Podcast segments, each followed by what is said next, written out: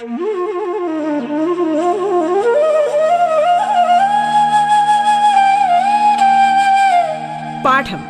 കേട്ടു പഠിക്കാൻ റേഡിയോ കേരളയിലൂടെ.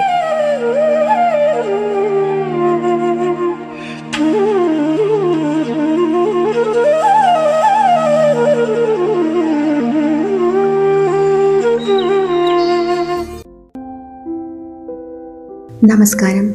പാഠത്തിന്റെ ഇന്നത്തെ അധ്യായത്തിൽ ഞാൻ ശ്രീധുവാണ് നിങ്ങളോടൊപ്പമുള്ളത്.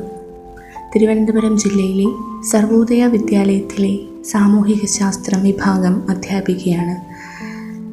ഇന്ന് നമ്മൾ ചർച്ച ചെയ്യാൻ പോകുന്നത് കഴിഞ്ഞ ക്ലാസ്സിൽ നമ്മൾ ചർച്ച ചെയ്ത കാലത്തിന്റെ കയ്യൊപ്പുകൾ എന്ന പാഠത്തിന്റെ തുടർച്ചയാണ്.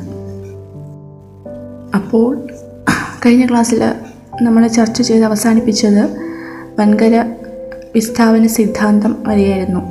ആൽഫ്രഡ് വെയ്ഗ്നർ എന്ന് പറയുന്ന ഒരു ശാസ്ത്രജ്ഞൻ ആയിരത്തി തൊള്ളായിരത്തി പന്ത്രണ്ടിൽ അവതരിപ്പിച്ച ഒരു സിദ്ധാന്തം അല്ലെങ്കിൽ ഒരു തിയറി ആയിരുന്നു വൻകര വിസ്ഥാപന സിദ്ധാന്തം അല്ലെങ്കിൽ continental drift theory. Continental drift theory എന്ന് പറയപ്പെടുന്നുണ്ടായിരുന്നു. അദ്ദേഹത്തിന്റെ സിദ്ധാന്തത്തെ അടിസ്ഥാനപ്പെടുത്തി പറയുകയാണെങ്കിൽ ദശലക്ഷക്കണക്ക് വർഷങ്ങൾക്ക് മുമ്പ് ഒരേ ഒരു വൻകര മാത്രമേ ഉണ്ടായിരുന്നുള്ളൂ. അത് പാഞ്ചിയായിരുന്നു അത് പൊട്ടിമാറി എങ്ങനെയായി? ഇപ്പോഴുള്ള ഇപ്പോഴുള്ളതുമല്ല പല പല കഷ്ണങ്ങളായി പല പല കോണ്ടിനൻസ് ആയിട്ട് അല്ലെങ്കിൽ ഭൂഖണ്ഡമായിട്ട് മാറുകയായിരുന്നു. പിന്നീട് അവ വീണ്ടും ചലിച്ച് അങ്ങോട്ടും ഇങ്ങോട്ടുമൊക്കെ അവയുടെ സ്ഥാനം മാറിയൊക്കെയാണ് ഇപ്പോഴുള്ള ഒരു വൻകരകൾ ഇപ്പോൾ നമുക്കുള്ള വൻകരകളായി മാറിയത്. അപ്പോൾ അതിൽ നിന്ന് അവസാനം നമ്മൾ ചർച്ച ചെയ്തത് കോണ്ടിനൻസ് അല്ലെങ്കിൽ നമ്മുടെ സോറി നമ്മുടെ ഫലകങ്ങൾ അല്ലെങ്കിൽ ടെക്ടോണിക് പ്ലേറ്റ്സ് നമ്മൾ പഠിച്ചതാണ് അല്ലേ? ടെക്ടോണിക് പ്ലേറ്റ്സ് അല്ലെങ്കിൽ ഫലകങ്ങൾ ചലിക്കുകയാണെന്നുള്ളതാണ്. അപ്പോൾ ഇവയുടെ ചലനം പ്രധാനമായും മൂന്ന് തരത്തിലാണുള്ളത്. അവ ഏതൊക്കെയാണെന്ന് നമുക്ക് നോക്കാം. ആദ്യമായി വിയോജക സീമ. എന്താണ് വിയോജക സീമ? പരസ്പരം രണ്ട് ഫലകങ്ങൾ അതായത് ചേർന്നിരിക്കുന്ന രണ്ട് ഫലകങ്ങൾ അകലുകയാണെങ്കിൽ അകലുകയാണെങ്കിൽ നമുക്കതിനെ വിയോജക സീമ എന്ന് പറയപ്പെടുന്നതാണ്. അപ്പോൾ ഈ ചിത്രത്തിൽ രണ്ട് ഫലകങ്ങൾ തന്നിട്ടുണ്ട്. അവയിൽ രണ്ട് ആരോ മാർക്കും തന്നിട്ടുണ്ട് അല്ലേ അപ്പോൾ ആ ആരോ മാർക്ക് പോകുന്ന ദിശ അല്ലെങ്കിൽ ആ ഒരു ഡയറക്ഷൻ നോക്കി ചേർന്ന് വരികയാണോ അതോ വിട്ടുമാറി പോകുന്നതാണോ നമുക്ക് ഉറപ്പായിട്ട് മനസ്സിലാക്കാം ചിത്രത്തിൽ നിന്ന് ഇവ വിട്ടുമാറി പോകുന്നതാണ് ആദ്യത്തെ ചിത്രം ചിത്രം എ ആണ് ഞാൻ പറയുന്നത്. പാഠപുസ്തകം കയ്യിലുള്ളവർ ഒന്ന് അത് തുറന്ന് നോക്കി ഒന്ന് ശ്രദ്ധിക്കുക കേട്ടോ. അപ്പോൾ ഇതിൽ നിന്ന് രണ്ട് ഫലകങ്ങൾ വിട്ടുമാറി അല്ലെങ്കിൽ അകന്നു പോകുന്നതായിട്ട് നമുക്ക് കാണാം. അപ്പോൾ ഇങ്ങനെ അകന്നു പോകുന്നതിനെ നമ്മൾ വിയോജക സീമ എന്നാണ് പറയുന്നത്. അപ്പോൾ ഇതിന്റെ ഫലമായിട്ട് നമുക്ക് ഭൂമിയിൽ വിള്ളൽ ക്രാക്സ് ഒക്കെ ഡെവലപ്പ് ചെയ്യുന്നുണ്ട്. മനസ്സിലായോ? ഭൂമിയിലെ ചില സ്ഥലത്ത് നമ്മൾ നോക്കുമ്പോൾ ക്രാക്സ് നമുക്ക് കാണാൻ കഴിയും. ക്രാക്ക് എന്ന് പറഞ്ഞു കഴിഞ്ഞാൽ വിള്ളൽ വിള്ളൽ ചെറിയൊരു വിള്ളലല്ല വലിയ രീതിക്ക് തന്നെ ഭൂമി ഇങ്ങനെ പൊട്ടി മാറി പോകുന്നത് പോലെയൊക്കെ കാണാം. അപ്പോൾ അത് ഈ വിയോജക സീമയുടെ രണ്ട് ഫലകങ്ങൾ അകന്നു പോകുന്നതിന്റെ ഫലമായിട്ടുണ്ടാവുന്നതാണ്. ഇനി രണ്ടാമത്തത് നോക്കി ഫലകങ്ങൾ പരസ്പരം അടുത്തു വരുന്നു. അടുത്തു വരുമ്പോൾ വിയോജകത്തിന്റെ ജസ്റ്റ് വിപരീതം. എന്താണ്? സംയോജകം. സംയോജക സീമ എന്ന് പറയുന്നു. അതായത് രണ്ട് ഫലകങ്ങൾ അടുത്തേക്ക് വരികയാണെങ്കിൽ ചിത്രം ബിയിൽ നിങ്ങൾക്ക് കാണാം. രണ്ട് ഫലകങ്ങൾ അടുത്തേക്ക് വരികയാണെങ്കിൽ അവയെ സംയോജക സീമ വിയോജകം ഓപ്പോസിറ്റ് സംയോജകം അടുത്തേക്ക് വരുന്നു. അപ്പോൾ ഇങ്ങനെ ഉണ്ടാകുന്ന ഈ ഫലക ഫലകം ചലിക്കുന്നതിന്റെ അടിസ്ഥാനമായി അല്ലെങ്കിൽ അതിന്റെ ഒരു റിസൾട്ടായിട്ട് നമുക്ക് എന്താണ് ഫോം ചെയ്യുന്നത്? മടക്ക് പർവതങ്ങൾ അല്ലെങ്കിൽ ഫോൾഡ് മൗണ്ടൻസ് ഫോം ചെയ്യുകയാണ്. നമ്മുടെ ഹിമാലയൊക്കെ ഫോം ചെയ്തേക്കുന്നത് ഈ ഒരു എന്താണ് ഫലകം സംയോജക സീമ അതിന്റെ അടിസ്ഥാനത്തിലാണ് നമ്മുടെ ഹിമാലയ പർവതങ്ങൾ. ഹിമാലയ പർവതങ്ങൾ എന്ന് പറയുന്നത് മടക്ക് പർവതങ്ങളാണ് ഫോൾഡ് മൗണ്ടൻസ് ആണ്.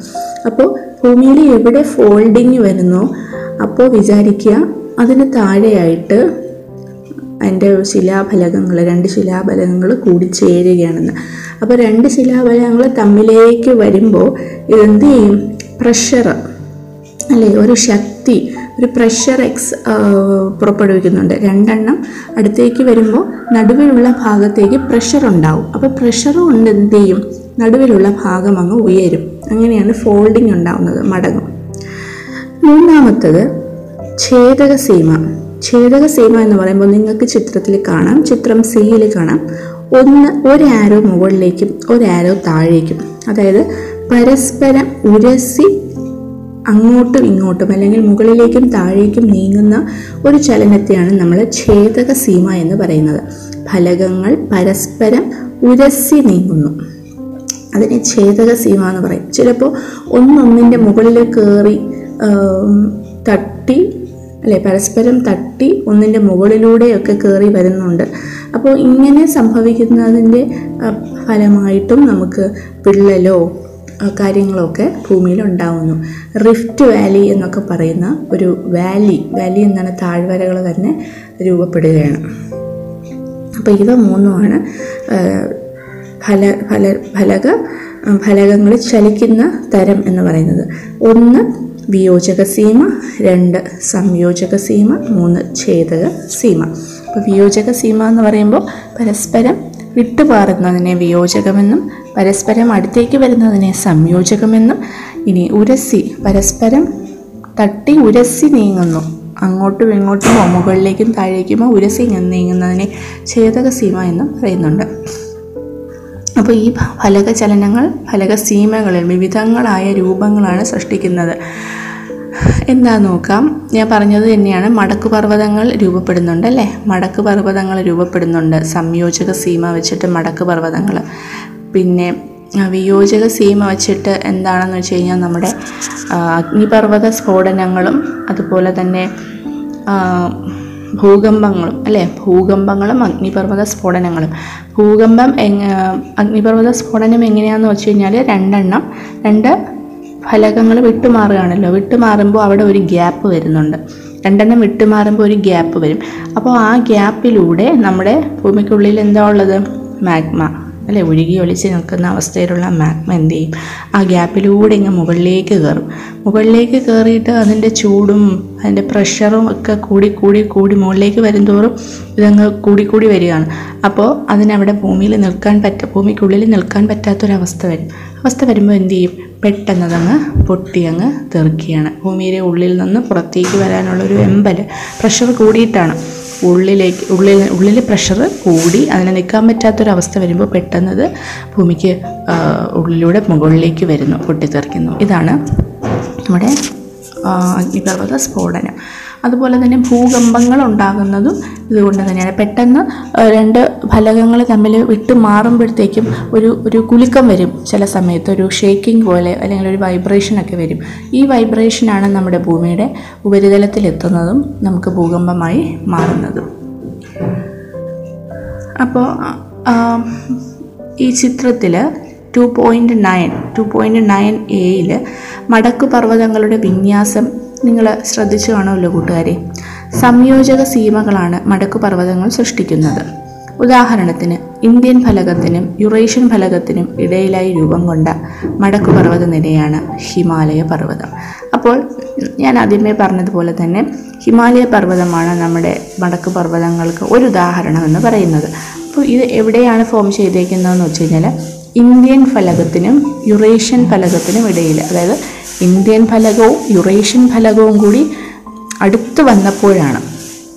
ഇന്ത്യൻ ഫലകവും യുറേഷ്യൻ ഫലകവും കൂടി അടുത്ത് വന്നപ്പോഴാണ് ഇതിനുള്ളിലുള്ള സ്ഥലം ഇതിനുള്ളിലുള്ള ഏരിയ.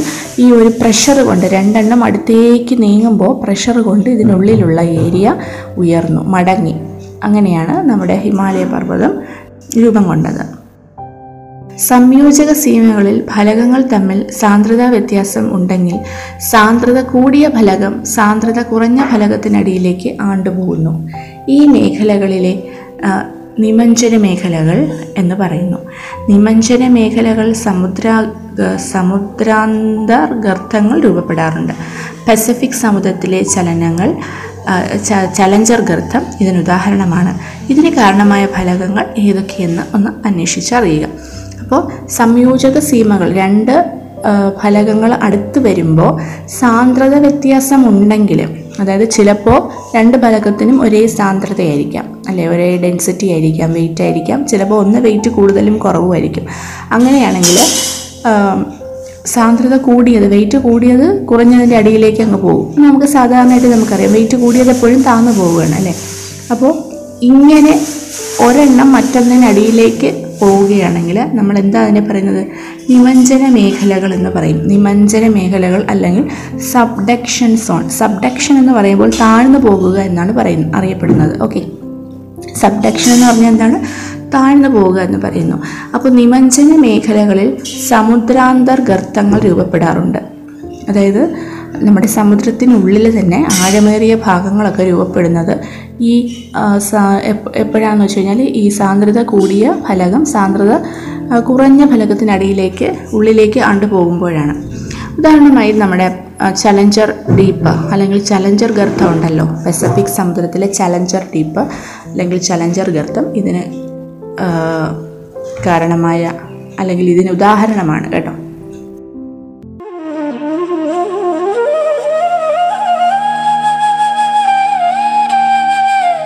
പാഠം കേട്ടു പഠിക്കാൻ റേഡിയോ കേരളയിലൂടെ.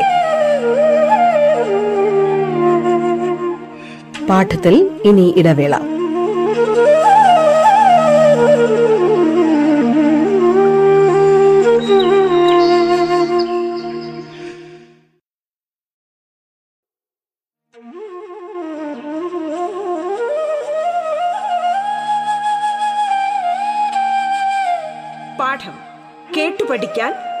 കേരളയിലൂടെ.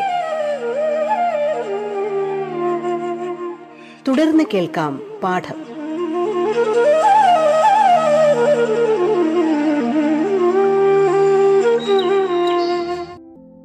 ഇനി വിയോജക സീമകൾ. ചിത്രം ടു പോയിന്റ് നയൻ ബിയിൽ ആഫ്രിക്കൻ ഫലകത്തിനും തെക്കേ അമേരിക്കൻ ഫലകത്തിനും ഇടയിലുള്ള ഫലകസീമ ഏത് തരമാണെന്ന് നിങ്ങളൊന്ന് കണ്ടുപിടിച്ചേ. ടു പോയിന്റ് നയൻ ബിയിൽ ആഫ്രിക്കൻ ഫലകത്തിനും പിന്നെ ഏതാണ്? തെക്കേ അമേരിക്കൻ ഫലകത്തിനും. ആഫ്രിക്ക തെക്കേ അമേരിക്ക. ആ. ഇതിന് രണ്ടിനും ഇടയിലുള്ള ഫലകസീമ ഏതാണെന്നൊന്ന് കണ്ടുപിടിക്കുക. അവിടെ എഴുതിയിട്ടുണ്ട് ഏതാണെന്നുള്ളത്. അറ്റ്ലാന്റിക് സമുദ്രത്തിൽ ഏകദേശം പതിനാലായിരം കിലോമീറ്റർ നീളത്തിൽ തെക്കുവടക്ക് ദിശയിൽ ഒരു പർവതനിര രൂപം കൊണ്ടിട്ടുണ്ട്. ഇതിനെ മധ്യ അറ്റ്ലാന്റിക് പർവതനിര അല്ലെങ്കിൽ മിഡ് അറ്റ്ലാന്റിക് ഓഷ്യൻ റിഡ്ജ് എന്നറിയപ്പെടുന്നു. ഫലകങ്ങൾ രണ്ട് ഫലകങ്ങളുടെ വിയോജനത്തിന്റെ ഫലമായി രൂപപ്പെട്ടതാണത്. ഫലകങ്ങൾ പരസ്പരം അകലുന്നതിന്റെ ഫലമായി ഇവയ്ക്കടിയിലൂടെ മാഗ്മ പുറത്തേക്ക് വരികയും തണുത്തുറഞ്ഞ് പർവതങ്ങളായി രൂപാന്തരപ്പെടുകയും ചെയ്യുന്നു. ഇത്തരം പർവതനിരകളെ സമുദ്രാന്തർ പർവതനിരകൾ എന്നാണ് വിളിക്കുന്നത്. അപ്പോൾ ഇതും നമ്മൾ മുന്നേ ചർച്ച ചെയ്തതാണ്. വിയോജക സീമ വിയോജക സീമ രണ്ടെണ്ണം രണ്ട് ഫലകങ്ങൾ വിട്ടു മാറുമ്പോൾ അവയ്ക്കിടയിൽ ഒരു ഗ്യാപ്പ് വരികയാണ്. അപ്പോൾ ഈ ഗ്യാപ്പിനിടയിലൂടെ എന്ത് ചെയ്യും? ഉള്ളിലുള്ള മാഗ്മ ചിലപ്പോൾ ഈ ഗ്യാപ്പിനടിയിലൂടെ ഇടയിലൂടെ മുകളിലേക്ക് വരുന്നു. മുകളിലേക്ക് ചിലപ്പോൾ നമുക്കറിയാം ഭൂമിയുടെ ഉപരിതലത്തിൽ എന്തൊക്കെ കാണുന്നു അതെല്ലാം സമുദ്രത്തിലുണ്ടല്ലേ? ഭൂമിയിൽ എന്തൊക്കെ കാണുന്നു? അല്ലെങ്കിൽ കരയിൽ എന്തൊക്കെയുണ്ടോ അതെല്ലാം കടലിലോ അല്ലെങ്കിൽ സമുദ്രത്തിലോ ഉണ്ട്. അപ്പോൾ ഭൂമിയിൽ കാണുന്ന അഗ്നിപർവത സ്ഫോടനം എവിടെയും കാണപ്പെടുന്നു. ഭൂമിയിലല്ലെങ്കിൽ ഭൂമിയുടെ ഉൾവശത്ത് സോറി ഉപരിതലത്തിൽ ഉണ്ടാകുന്ന അഗ്നിപർവത സ്ഫോടനം നമ്മുടെ സമുദ്രത്തിനടിയിലും സംഭവിക്കുന്നുണ്ട്. അഗ്നിപർവത സ്ഫോടനം സമുദ്രത്തിലടിയിലും സംഭവിക്കുന്നുണ്ട്. അപ്പോൾ ഇങ്ങനെ രണ്ട് ഫലകങ്ങൾ തെന്നി മാറുന്ന സമയത്ത് അല്ലെങ്കിൽ വിട്ടുമാറുന്ന സമയത്ത് ഈ ഗ്യാപ്പിനിടയിലൂടെ നമ്മുടെ ഈ മാഗ്മ മുകളിലേക്ക് വരികയും ഈ മാഗ്മ എന്ത് ചെയ്യും? അവിടെ തന്നെ തണുത്തുറഞ്ഞ് പർവതനിരകളായിട്ട് ഇവിടെ മാറുകയും ചെയ്യുകയാണ്. ഇവിടെ തന്നെ തണുത്തുറഞ്ഞ് പർവതനിരകളായിട്ട് പർവതങ്ങളായി രൂപാന്തരപ്പെടുകയും ചെയ്യുന്നുണ്ട്. അപ്പോൾ ഇങ്ങനെയുള്ള പർവതനിരകളെ നമ്മൾ സമുദ്രാന്തർ പർവതനിരകൾ അതായത് സമുദ്രത്തിന്റെ അടിയിലുള്ളത് അല്ലെങ്കിൽ അകത്തുള്ള പർവതനിരകൾ എന്നാണ് പറയുന്നത്. അറ്റ്ലാന്റിക് സമുദ്രത്തിൽ ഇങ്ങനെ ഒരു പർവതനിര നമുക്ക് കാണാം. അതിനെ നമ്മൾ മിഡ് അറ്റ്ലാന്റിക് ഓഷ്യൻ റിഡ്ജ് എന്ന് പറയുന്നു അല്ലെങ്കിൽ മധ്യ അറ്റ്ലാന്റിക് പർവതനിര. റിഡ്ജ് എന്ന് പറയുമ്പോൾ നിര എന്നാണ് ഉദ്ദേശിക്കുന്നത്. ഇത് ഏകദേശം പതിനാലായിരം കിലോമീറ്റർ നീളത്തിലാണ് തെക്ക് വടക്ക് ദിശയിലായിട്ട് നമുക്ക് കാണാൻ സാധിക്കുന്നതാണ്. ഇനി ഛേദക സീമകൾ. ഛേദകം എന്ന് പറഞ്ഞു കഴിഞ്ഞാൽ രണ്ട് ഫലകങ്ങൾ ഉരസി നീങ്ങി അല്ലെങ്കിൽ തട്ടി ഉരസി തെന്നി നീങ്ങി മാറിപ്പോകുന്നതിനെയാണ് ഛേദക സീമകൾ എന്ന് പറയുന്നത്. ഫലകങ്ങൾ പരസ്പരം ഉരസി നീങ്ങുന്ന ഇത്തരം ഫലക സീമകൾ ഭ്രംശ മേഖലകളാണ് ഇത്തരം ഫലക സീമകളിൽ പൊതുവെ ഭൂരൂപങ്ങൾ സൃഷ്ടിക്കപ്പെടാറില്ല. വടക്കേ അമേരിക്കയിലെ സാൻ ആൻഡ്രിയാസ് ഭ്രംശ മേഖല ഇതിനുദാഹരണമാണ്. അതെ ഫോൾട്ട് എന്നാണ് പറയുന്നത്. F A U L T ഈ ഛേദക സീമയുടെ ഛേദക സീമയുടെ ഫലമായി നമ്മുടെ ഭൂമിയിൽ രൂപം കൊള്ള രൂപം കൊള്ളുന്ന എന്ന് പറഞ്ഞു കഴിഞ്ഞാൽ പ്രത്യേകിച്ച് ഒരു ഭൂരൂപം എന്ന് പറയാൻ പറ്റില്ല. പക്ഷേ വിള്ളലുകൾ ഫോൾട്ട് എന്ന് പറയും. F A U L T fault ചിത്രം ടു പോയിന്റ് നയൻ സിയിൽ നിങ്ങൾക്ക് കാണാൻ കഴിയുന്നതാണ്. ഇതിനെ നമ്മൾ ഭ്രംശ മേഖലകളെന്നാണ് പറയുന്നത്. അല്ലെങ്കിൽ ഫോൾട്ട് എന്ന് പറയും. വിള്ളലുകൾ. കണ്ടോ? ഭൂമിയിലൊരു വിള്ളൽ നിങ്ങൾക്ക് കാണാൻ പറ്റുന്നുണ്ടല്ലോ ടു പോയിന്റ് നയൻ സിയിൽ ഇതാണ് ഛേദക സീമ സീമകളുടെ ഫലമായി ഉണ്ടാകുന്ന ഒരു ഒരവസ്ഥ ഭ്രംശമേഖല എന്ന് പറയും. ഇങ്ങനെയുള്ള ഇതിൽ പൊതുവേ ഒരു ഭൂരൂപം എന്ന് പറഞ്ഞൊരു ഒന്നും ഫോം ചെയ്യുന്നില്ല. നോർത്ത് അമേരിക്കയിലെ സാൻ ആൻഡ്രിയാസ് ഫോൾട്ട് എന്ന് പറയുന്നു. സാൻ ആൻഡ്രിയോസ് ഭ്രംശമേഖല അല്ലെങ്കിൽ സാൻ ആൻഡ്രിയോസ് ഫോൾട്ട് ഇതിന് ഉദാഹരണമാണ്. ഈ ഛേദക സീമകളുടെ ഫലമായി ഉണ്ടാകുന്ന ഒരു രൂപം അല്ലെങ്കിൽ ഒരവസ്ഥ മറ്റിടങ്ങളെ അപേക്ഷിച്ച് ഫലകാതിരുകൾ പൊതുവെ ദുർബലമായതിനാൽ ഇത്തരം ഫലകാതിരുകൾ പൊതുവെ ഭൂകമ്പങ്ങൾ അഗ്നിപർവതങ്ങൾ ഭൂഭ്രംശം തുടങ്ങിയവ കൊണ്ട് പ്രക്ഷുബ്ധമാണ്. ഭൗമോപരിതലത്തിലെ വലിയ ഭൂരൂപങ്ങളായ മടക്കുപർവതങ്ങൾ പീഠഭൂമികൾ അഗ്നിപർവതങ്ങൾ എന്നിവ ഫലക ചലനങ്ങളാൽ സൃഷ്ടിക്കപ്പെടുന്നവയാണ്. ഫലക ചലനങ്ങളെ കൂടാതെ മറ്റേതൊക്കെ ശക്തികളാണ് ഭൂമുഖത്ത് മാറ്റങ്ങൾ ഉണ്ടാക്കുന്നത് എന്ന് നോക്കൂ. ഭൗമ ഉപരിതലത്തിലെ ഒട്ടുമിക്ക ഭൂരൂപങ്ങളും ഇത്തരം ഭൗമചലനങ്ങളുടെ സംഭാവനയാണ്. ഭൗമചലനങ്ങളുടെ ഫലമായി ഭൂവൽക്കത്തിലെ ചില പ്രദേശങ്ങൾ ഉയർത്തപ്പെടുകയും ചിലത് താഴ്ത്തപ്പെടുകയും ചെയ്യുന്നു. ഭൂവൽക്ക ഭാഗങ്ങൾ ഉയർത്തപ്പെടുന്ന പ്രക്രിയയെ ഉത്ഥാനമെന്നും അതായത് അപ്ലിഫ്റ്റ് എന്നും താഴ്ത്തപ്പെടുന്നതിനെ അവതലനമെന്നും അല്ലെങ്കിൽ സബ്സിഡൻസ് എന്നും വിളിക്കുന്നു. അവതലനമെന്നും അപ്പോൾ വലിയ വലിയ ഭൂരൂപങ്ങളായ മടക്കുപർവതങ്ങൾ പിന്നെ പീഠഭൂമികൾ അല്ലെങ്കിൽ പ്ലേറ്റ്യൂസ് അഗ്നിപർവതങ്ങൾ വോൾക്കാനിക് ഇറപ്ഷൻ ഇതൊക്കെ ഫലന സോറി ഫലക ചലനങ്ങൾ കൊണ്ട് സൃഷ്ടിക്കപ്പെടുന്നവയാണ് അല്ലേ? മടക്കുപർവതം എങ്ങനെയാണെന്ന് നമ്മൾ കണ്ടു കഴിഞ്ഞു. രണ്ട് ഫലകങ്ങൾ അടുത്ത് വരുമ്പോൾ. പിന്നെ അഗ്നിപർവതങ്ങളും എങ്ങനെയാണ് രണ്ട് ഫലകങ്ങൾ വിട്ടുമാറുമ്പോൾ. അപ്പോൾ ഫലക ചലനങ്ങളുടെ ഫലമായി തന്നെയാണ് ഇതൊക്കെ സൃഷ്ടിക്കപ്പെടുന്നത്. ഇത് കൂടാതെ മറ്റെന്തൊക്കെ ശക്തികളാണ്? ഈ ഫലകങ്ങൾ ചലിക്കാതെ തന്നെ മറ്റെന്തൊക്കെ കാരണങ്ങൾ കൊണ്ട് നമ്മുടെ ഭൂമിയിൽ അല്ലെങ്കിൽ ഭൂമുഖത്ത് മാറ്റങ്ങൾ ഉണ്ടാകുന്നത് എന്ന് നോക്കാം. അതായത് ഭൂമിയിലെ തന്നെ ഭൗമചലനങ്ങളുടെ ഫലമായിട്ട് അല്ലെങ്കിൽ എന്തെങ്കിലുമൊക്കെ ഭൂമിയുടെ ഉൾ മുകളിൽ തന്നെ എന്തെങ്കിലുമൊക്കെ ചലനങ്ങൾ സംഭവിച്ചിട്ട് ചില പ്രദേശങ്ങൾ ഇടിഞ്ഞങ്ങ് താഴുന്നു ചില പ്രദേശങ്ങൾ ഉയരുന്നു. അപ്പോൾ ഇടിഞ്ഞു താഴെപ്പെടുന്നതിനെ നമ്മൾ എന്താണ് സബ്സിഡൻസ് അല്ലെങ്കിൽ അവതലനം എന്നാണ് പറയുന്നത്. താഴ്ത്തപ്പെടുന്നതിന് ഇടിഞ്ഞു താഴ്ന്നു പോകുന്നതിനെ നമ്മൾ അപ്സ് അവതലനം എന്ന് പറയുന്നു അല്ലെങ്കിൽ സബ്സിഡൻസ്. ഇനി ചില ഭാഗങ്ങൾ ചിലപ്പോൾ മറ്റെന്തെങ്കിലും ഒരു ശക്തി ശക്തി എന്ന് പറയുമ്പോൾ എന്തെങ്കിലും ഭൂമിക്ക് ഭൂമിയിൽ ഭൂമിയിൽ തന്നെ ഉള്ള എന്തെങ്കിലും ഒരു കാരണം കൊണ്ട് ചില ഭൂ ഭൂമിയുടെ ചില ഭാഗം എന്ത് ചെയ്യും? ഉയരുന്നു ഉയർത്തപ്പെടുന്നു. അതിനെ ഉത്ഥാനം എന്നാണ് പറയുന്നത്. അപ്ലിഫ്റ്റ്മെന്റും സബ്സിഡൻസും. ഉത്ഥാനവും അവതലനവും.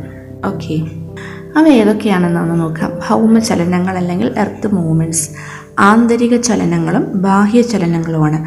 ആന്തരിക ചലനങ്ങൾ എന്ന് പറഞ്ഞു കഴിഞ്ഞാൽ എൻഡോജനിക് ഫോഴ്സസ് എൻഡോജനിക് ഫോഴ്സസ് ഇനി ബാഹ്യ ചലനങ്ങൾ എന്ന് പറഞ്ഞാൽ എക്സോജനിക് ആന്തരികം എന്ന് പറഞ്ഞാൽ ഭൂമിയുടെ ഉള്ളിൽ നടക്കുന്നതും ബാഹ്യ ചലനങ്ങൾ എന്ന് പറഞ്ഞാൽ ഭൂമിയുടെ പുറത്ത് നടക്കുന്നതും നടക്കുന്നതുമായിട്ടുള്ള ചില മൂവ്മെന്റ്സ് ആണ്. ഇനി ഈ ആന്തരിക ചലനങ്ങൾ തന്നെ രണ്ട് തരത്തിൽ പിന്നെയും നമ്മൾ ക്ലാസിഫൈ ചെയ്യുന്നുണ്ട്. എന്തൊക്കെയാണ്? ഒന്ന് ഡയാസ്ട്രോഫിക് മൂവ്മെന്റ് ഡയാസ്ട്രോഫിക് മൂവ്മെന്റ് എന്ന് പറഞ്ഞു കഴിഞ്ഞാൽ സാവധാനത്തിൽ പതുക്കെയുള്ള ഒരു ചലനം. പിന്നെ പിന്നെയുണ്ട് സഡൻ മൂവ്മെന്റ് ദ്രുത ചലനം പെട്ടെന്നുള്ള ചലനം. അതിന്റെ ഉദാഹരണമൊക്കെ നമുക്കൊന്ന് നോക്കാം ഇത് കഴിഞ്ഞിട്ട്. Okay okay. അപ്പോൾ ആന്തരിക പ്രധാനമായും ആന്തരിക ചലനങ്ങളും ബാഹ്യ ചലനങ്ങളുമാണ് ഉള്ളത്. ആന്തരികം എന്ന് പറഞ്ഞാൽ ഭൂമിയുടെ ഉള്ളിൽ നടക്കുന്നത് ബാഹ്യം ഭൂമിയുടെ പുറത്ത് നടക്കുന്നത്. ഇനി ആന്തരിക ചലനങ്ങളെ രണ്ടായിട്ട് വീണ്ടും തിരിക്കുകയാണ്.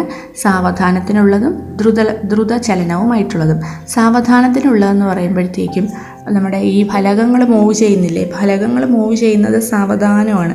നമ്മൾ പറഞ്ഞു ഒരു ഒരു വർഷത്തിൽ ഇത്ര സെന്റിമീറ്റർ മാത്രമാണ് മൂവ് ചെയ്യുന്നത്. അല്ലേ? അല്ലാതെ പെട്ടെന്നാണ് ഒരു എഴുപത് കിലോമീറ്റർ സ്പീഡിലൊന്നും അല്ല ഫലകങ്ങൾ ചലിക്കുന്നത്. വളരെ സാവധാനം. ഒരു അഞ്ച് സെന്റിമീറ്റർ ഒക്കെ ആയിരിക്കും ഒരു വർഷം. അഞ്ചോ മൂന്നോ മാക്സിമം കൂടി പോയാൽ ഒരു എട്ടോ ഒക്കെ ആയിരിക്കും ഒരു വർഷത്തിൽ ഇവ ചലിക്കുന്ന സ്പീഡ് എന്ന് പറയുന്നത്. അപ്പോൾ സാവധാനത്തിലുള്ള ചലനമാണ് നമ്മുടെ ഫലകങ്ങൾ ചലിക്കുന്നത്. അതിന്റെ ഫലമായിട്ട് രൂപപ്പെടുന്നതാണ് നമ്മുടെ ഭൂരൂപങ്ങളൊക്കെ ഭൂരൂപങ്ങളെന്ന് പറഞ്ഞു കഴിഞ്ഞാൽ നമ്മുടെ മൗണ്ടൻ പർവതങ്ങളുടെയൊക്കെ പർവതങ്ങൾ രൂപപ്പെടുന്നതൊക്കെ ഈ സാവധാനത്തിലുള്ള ചലനങ്ങൾക്ക് ഉദാഹരണമാണ്. ഇനി ദ്രുതചലനം പെട്ടെന്നുണ്ടാവുന്നത് എന്തൊക്കെയാണ്? അഗ്നിപർവത സ്ഫോടനം ഭൂകമ്പം പിന്നെ മണ്ണിടിച്ചിൽ ഇതൊക്കെ പെട്ടെന്നുണ്ടാവുന്നതാണ് അല്ലേ? നിമിഷ നേരങ്ങൾ കൊണ്ടാണ് ഇത് സംഭവിക്കുന്നത്. ഇനി ബാഹ്യചലനങ്ങൾ എന്ന് പറഞ്ഞാൽ എന്താണ്? ഭൂമിക്ക് മുകളിൽ സംഭവിക്കുന്നത്. ഭൂമിക്ക് മുകളിൽ എന്ന് പറഞ്ഞാൽ അതിന് കുറച്ച് ഏജൻസ് ഉണ്ട്. ഏതൊക്കെയാണ് ഏജന്റ് നമ്മുടെ മഴ അല്ലെങ്കിൽ നദി പിന്നെ കാറ്റ് എന്താണ്? ഗ്ലേഷ്യർ അല്ലെങ്കിൽ മഞ്ഞുപാളി മഞ്ഞുകട്ട ഇതൊക്കെ എന്തിനു കാരണം കടൽ കടൽ തിരമാല അല്ലേ? നമ്മൾ കഴിഞ്ഞ ക്ലാസ്സിൽ പഠിച്ചതല്ലേ? അപ്പോൾ ഇതൊക്കെയാണ് ബാഹ്യ ചലനങ്ങൾ അല്ലെങ്കിൽ എക്സോജനിക് മൂവ്മെന്റ്സ് എന്ന് പറയുന്നത്. അപ്പോൾ ഭൂകമ്പത്തെക്കുറിച്ച് നമുക്ക് എല്ലാവർക്കും അറിയാം അറിയാമല്ലേ? ഭൂകമ്പം പ്രധാനമായും ഭൂമിയുടെ ഉള്ളിലാണ് സംഭവിക്കുന്നത്. ആ ഒരു സ്റ്റാർട്ടിംഗ് എന്ന് പറയുന്നത് ഭൂമിയുടെ ഉള്ളിലാണ്. ആ ഉള്ളിലുള്ള സ്റ്റാർട്ടിങ്ങിനെ നമ്മൾ ഫോക്കസ് എന്നാണ്. എവിടെയാണോ ഭൂമിയുടെ ഉള്ളിൽ ഈ ഒരു ഇതുണ്ടാകുന്നത്. ഭൂകമ്പത്തിന്റെ തുടക്കം എവിടെയാണോ അതിനെ നമ്മൾ ഫോക്കസ് എന്ന് പറയുന്നു. ഈ ഫോക്കസിന് തൊട്ട് നേരെ മുകളിൽ നമ്മുടെ ഭൂമിയുടെ ഉപരിതലത്തിൽ അതിന്റെ നേരെ മുകളിലുള്ള ഒരു പോയിന്റിനെ നമ്മൾ എപ്പി സെന്ററും എന്നാണ് പറയുന്നത്. എപ്പി സെന്റർ എന്ന് പറയും. അപ്പോൾ ഈ ഫോക്കസിലാണ് ഇതാദ്യമായി രൂപം കൊള്ളുന്നത്. അവിടെ നിന്ന് ഇതിന്റെ തരംഗങ്ങൾ എങ്ങെത്തുകയും എപ്പി സെന്ററിൽ എത്തുകയും എപ്പി സെന്ററിൽ നിന്ന് മറ്റ് ദിശയിലേക്ക് ഈ തരംഗങ്ങൾ വ്യാപിക്കുകയാണ് ചെയ്യുന്നത്. അപ്പോൾ ഇവിടെ ഒരു ബോക്സിൽ ഒരാൾക്ക് ഉണ്ടായ അനുഭവം കൊടുത്തിട്ടുണ്ട്. ഭൂകമ്പം ഭൂകമ്പ അനുഭവമാണ് കൊടുത്തിരിക്കുന്നത്. ഞാനതൊന്ന് ജസ്റ്റ് വായിക്കാം. രണ്ടായിരത്തി പതിനഞ്ച് ഏപ്രിൽ ഇരുപത്തിമൂന്നാം തീയതി ഉച്ച നേരത്ത് ഞാൻ കൂട്ടുകാരനോടൊപ്പം കാഠ്മണ്ഡു നഗരത്തിന്റെ വീഥികളിലൂടെ നടക്കുകയായിരുന്നു. പൊടുന്നനെ തൊട്ടു മുന്നിലുള്ള കൂട്ടൻ കൂറ്റൻ കെട്ടിടങ്ങൾ നിലം പതിക്കാൻ തുടങ്ങി. ഞങ്ങൾ നിന്നിരുന്ന സ്ഥലം ആകാശം ആകാശത്തൊട്ടലിൽ എന്ന പോലെ താഴേക്ക് പോകുന്നതായി തോന്നി. കെട്ടിടങ്ങളിൽ നിന്നും മഴ പോലെ പെയ്തിറങ്ങുന്ന ഇഷ്ടികകളിൽ നിന്നും പൊടിപടലങ്ങളിൽ നിന്നും ഒഴിഞ്ഞു മാറുക പ്രയാസമായി തീർന്നിരിക്കുന്നു. ഓടി രക്ഷപ്പെടാൻ പറ്റാത്ത വിധം റോഡിൽ നിറയെ ഗർത്തങ്ങൾ പ്രത്യക്ഷപ്പെട്ടിരിക്കുന്നു. തലേ ദിവസം ഞങ്ങൾ താമസിച്ച ഹോട്ടൽ സമുച്ചയം ഇടിഞ്ഞു വീണ് കഴിഞ്ഞു. മരണത്തിന്റെയും ജീവിതത്തിന്റെയും ഇടയിലുള്ള അപൂർവ നിമിഷമാണിതെന്നറിഞ്ഞ് ഞങ്ങൾ തിരിച്ചറിഞ്ഞു. എന്റെ കണ്ണുകൾ അവിശ്വസനീയമായ കാഴ്ചകൾ കാണുകയാണ്. കുറച്ചു മുമ്പ് വരെ സുന്ദരമായിരുന്ന നഗരത്തിലെ വീഥികൾ വിള്ളലുകൾ വീണ് കിടങ്ങുകളായി മാറിയിരിക്കുന്നു. കെട്ടിട അവശിഷ്ടങ്ങൾ നഗരത്തിൽ നിറയെ കുന്നുകൾ സൃഷ്ടിച്ചിട്ടുണ്ട്. എന്റെ ബോധം മറയുമെന്ന് തോന്നിയ നിമിഷം കുറച്ചകലെ പൊടിപടലങ്ങൾക്കിടയിൽ നിന്ന് ഒരു അപരിചിതൻ എഴുന്നേറ്റ് വന്ന് ഗാഠമായി എന്നെ കെട്ടിപ്പിടിക്കുകയും മന്ദഹാസത്തോടുകൂടി ഒന്നും പറയാതെ നടന്നു പോവുകയും ചെയ്തു. സഹനത്തിന്റെയും അതിജീവനത്തിന്റെയും മന്ദഹാസം. അപ്പോൾ ഇത് ഷെറിൻ ഡോർജി എന്ന യാത്രികന് നേപ്പാൾ ഭൂമികുലുക്കത്തിലുണ്ടായ അനുഭവ സാക്ഷ്യമാണ് ഇപ്പോൾ നമ്മളിവിടെ വായിച്ചത്. ഭൂകമ്പങ്ങൾ മിക്കവാറും കേന്ദ്രീകരിക്കുന്നത് ഫലകാതിരുകളിലാണെന്ന് മനസ്സിലായല്ലോ. അപ്പോൾ എന്താണ് ഭൂകമ്പം എന്ന് നമ്മൾ ആദ്യമേ ചർച്ച ചെയ്തതാണ്. അപ്പോൾ നമ്മൾ മൂന്ന് തരത്തിലുള്ള ഫലക ചലനങ്ങൾ പറഞ്ഞല്ലോ. ഫലക ചലനങ്ങൾ അല്ലെങ്കിൽ ഫലക അതിരുകളെന്നും പറയുന്നു. ടെക്ടോണിക് പ്ലേറ്റ് ബൗണ്ടറി അല്ലെങ്കിൽ ബോർഡർ. ഇങ്ങനെയുള്ള ഈ ബോർഡറിലാണ് എപ്പോഴും ഇങ്ങനെയുള്ള പ്രശ്നങ്ങളൊക്കെ സംഭവിക്കുന്നത്. ഭൂമിയുടെ ആഴങ്ങളിൽ ഫലക ചലന ചലനമായും മറ്റു ശിലകൾക്ക് സ്ഥാനമാറ്റ മാറ്റവും ഭ്രംശനവും സംഭവിക്കാറുണ്ട്. ഇത്തരം സന്ദർഭങ്ങളിൽ ഭൂമിയുടെ ശിലാമണ്ഡലത്തിൽ പെട്ടെന്ന് ശക്തമായ സമ്മർദ്ദം അനുഭവപ്പെടുകയും കെട്ടിക്കിടക്കുന്ന ജലാശയത്തിൽ ഭാരമുള്ള വസ്തു വീഴുമ്പോൾ വസ്തു വീണ സ്ഥലത്ത് നിന്ന് വൃത്താകൃതിയിൽ തരംഗങ്ങൾ ജലാശയം മുഴുവൻ വ്യാപിക്കുകയും ചെയ്യുന്നതുപോലെ ഭൂകമ്പ തരംഗങ്ങൾ ഉണ്ടാവുകയും ചെയ്യുന്നു. ഈ തരംഗങ്ങൾ ഭൂമിയുടെ ഉപരിതലത്തിൽ പ്രകം പ്രകമ്പനങ്ങൾ സൃഷ്ടിക്കുകയാണ്. ഭൂമിയുടെ ഇത്തരം പ്രകമ്പനങ്ങളാണ് നമുക്ക് ഭൂകമ്പമായി അനുഭവപ്പെടുന്നത്. അപ്പോൾ ഭൂമിയുടെ ഉള്ളിൽ തന്നെ ചില ഫലകങ്ങൾ അങ്ങോട്ടും ഇങ്ങോട്ടും ഒക്കെ മാറുമ്പോൾ പെട്ടെന്നൊരു ഫോഴ്സ് ഒരു പ്രഷർ അവിടെ ഉണ്ടാവുകയും ഇത് ഫോക്കസിലാണ് രൂപപ്പെടുകയും ഈ ഫോക്കസിൽ നിന്ന് തരംഗങ്ങൾ മുകളിൽ നേരെ മുകളിൽ മറ്റൊരു പോയിന്റ് ഉണ്ട് എപ്പി സെന്റർ എന്ന് പറയും. ഭൂമിയുടെ ഉപരിതലത്തിലാണത്. ആ ഉപരിതലത്തിൽ എത്തുകയും അവിടെ നിന്ന് ഈ തരംഗങ്ങൾ മറ്റ് സ്ഥലത്തേക്ക് വ്യാപിക്കുകയാണ് ചെയ്യുന്നത്. അപ്പോൾ ഈ എപ്പി സെന്ററിന് അടുത്തുള്ള ഭാഗത്ത് ഭയങ്കരമായ നാശനഷ്ടങ്ങളായിരിക്കും. എപ്പി സെന്ററിൽ നിന്ന് അകലേക്കുള്ള സ്ഥലങ്ങളിൽ അവയുടെ തോത് കുറവായിരിക്കും. ഇതിനെ നമ്മൾ ഭൂകമ്പമായി അനുഭവപ്പെടുന്നു. ഫലകചലനവും ഭ്രംശനവും മാത്രമല്ല മറ്റു കാരണങ്ങൾ മൂലവും ഭൂകമ്പങ്ങൾ ഉണ്ടാകുന്നുണ്ട് കേട്ടോ. ഒന്ന് ഖനികളുടെ മേൽക്കൂര ഇടിഞ്ഞു വീഴുന്നത് ജലസംഭരണികളിലെ സമ്മർദ്ദം അഗ്നിപർവതങ്ങൾ ഉണ്ടാകുന്ന സന്ദർഭങ്ങൾ. അപ്പോൾ ഈ മൂന്ന് സമയത്തും ഭൂകമ്പങ്ങൾ ഉണ്ടാകുന്നുണ്ട്. അപ്പോൾ ഇന്നത്തെ ക്ലാസ് നമുക്കിവിടെ അവസാനിപ്പിക്കാം. അടുത്ത ക്ലാസ്സിൽ വീണ്ടും കാണാം. നന്ദി നമസ്കാരം.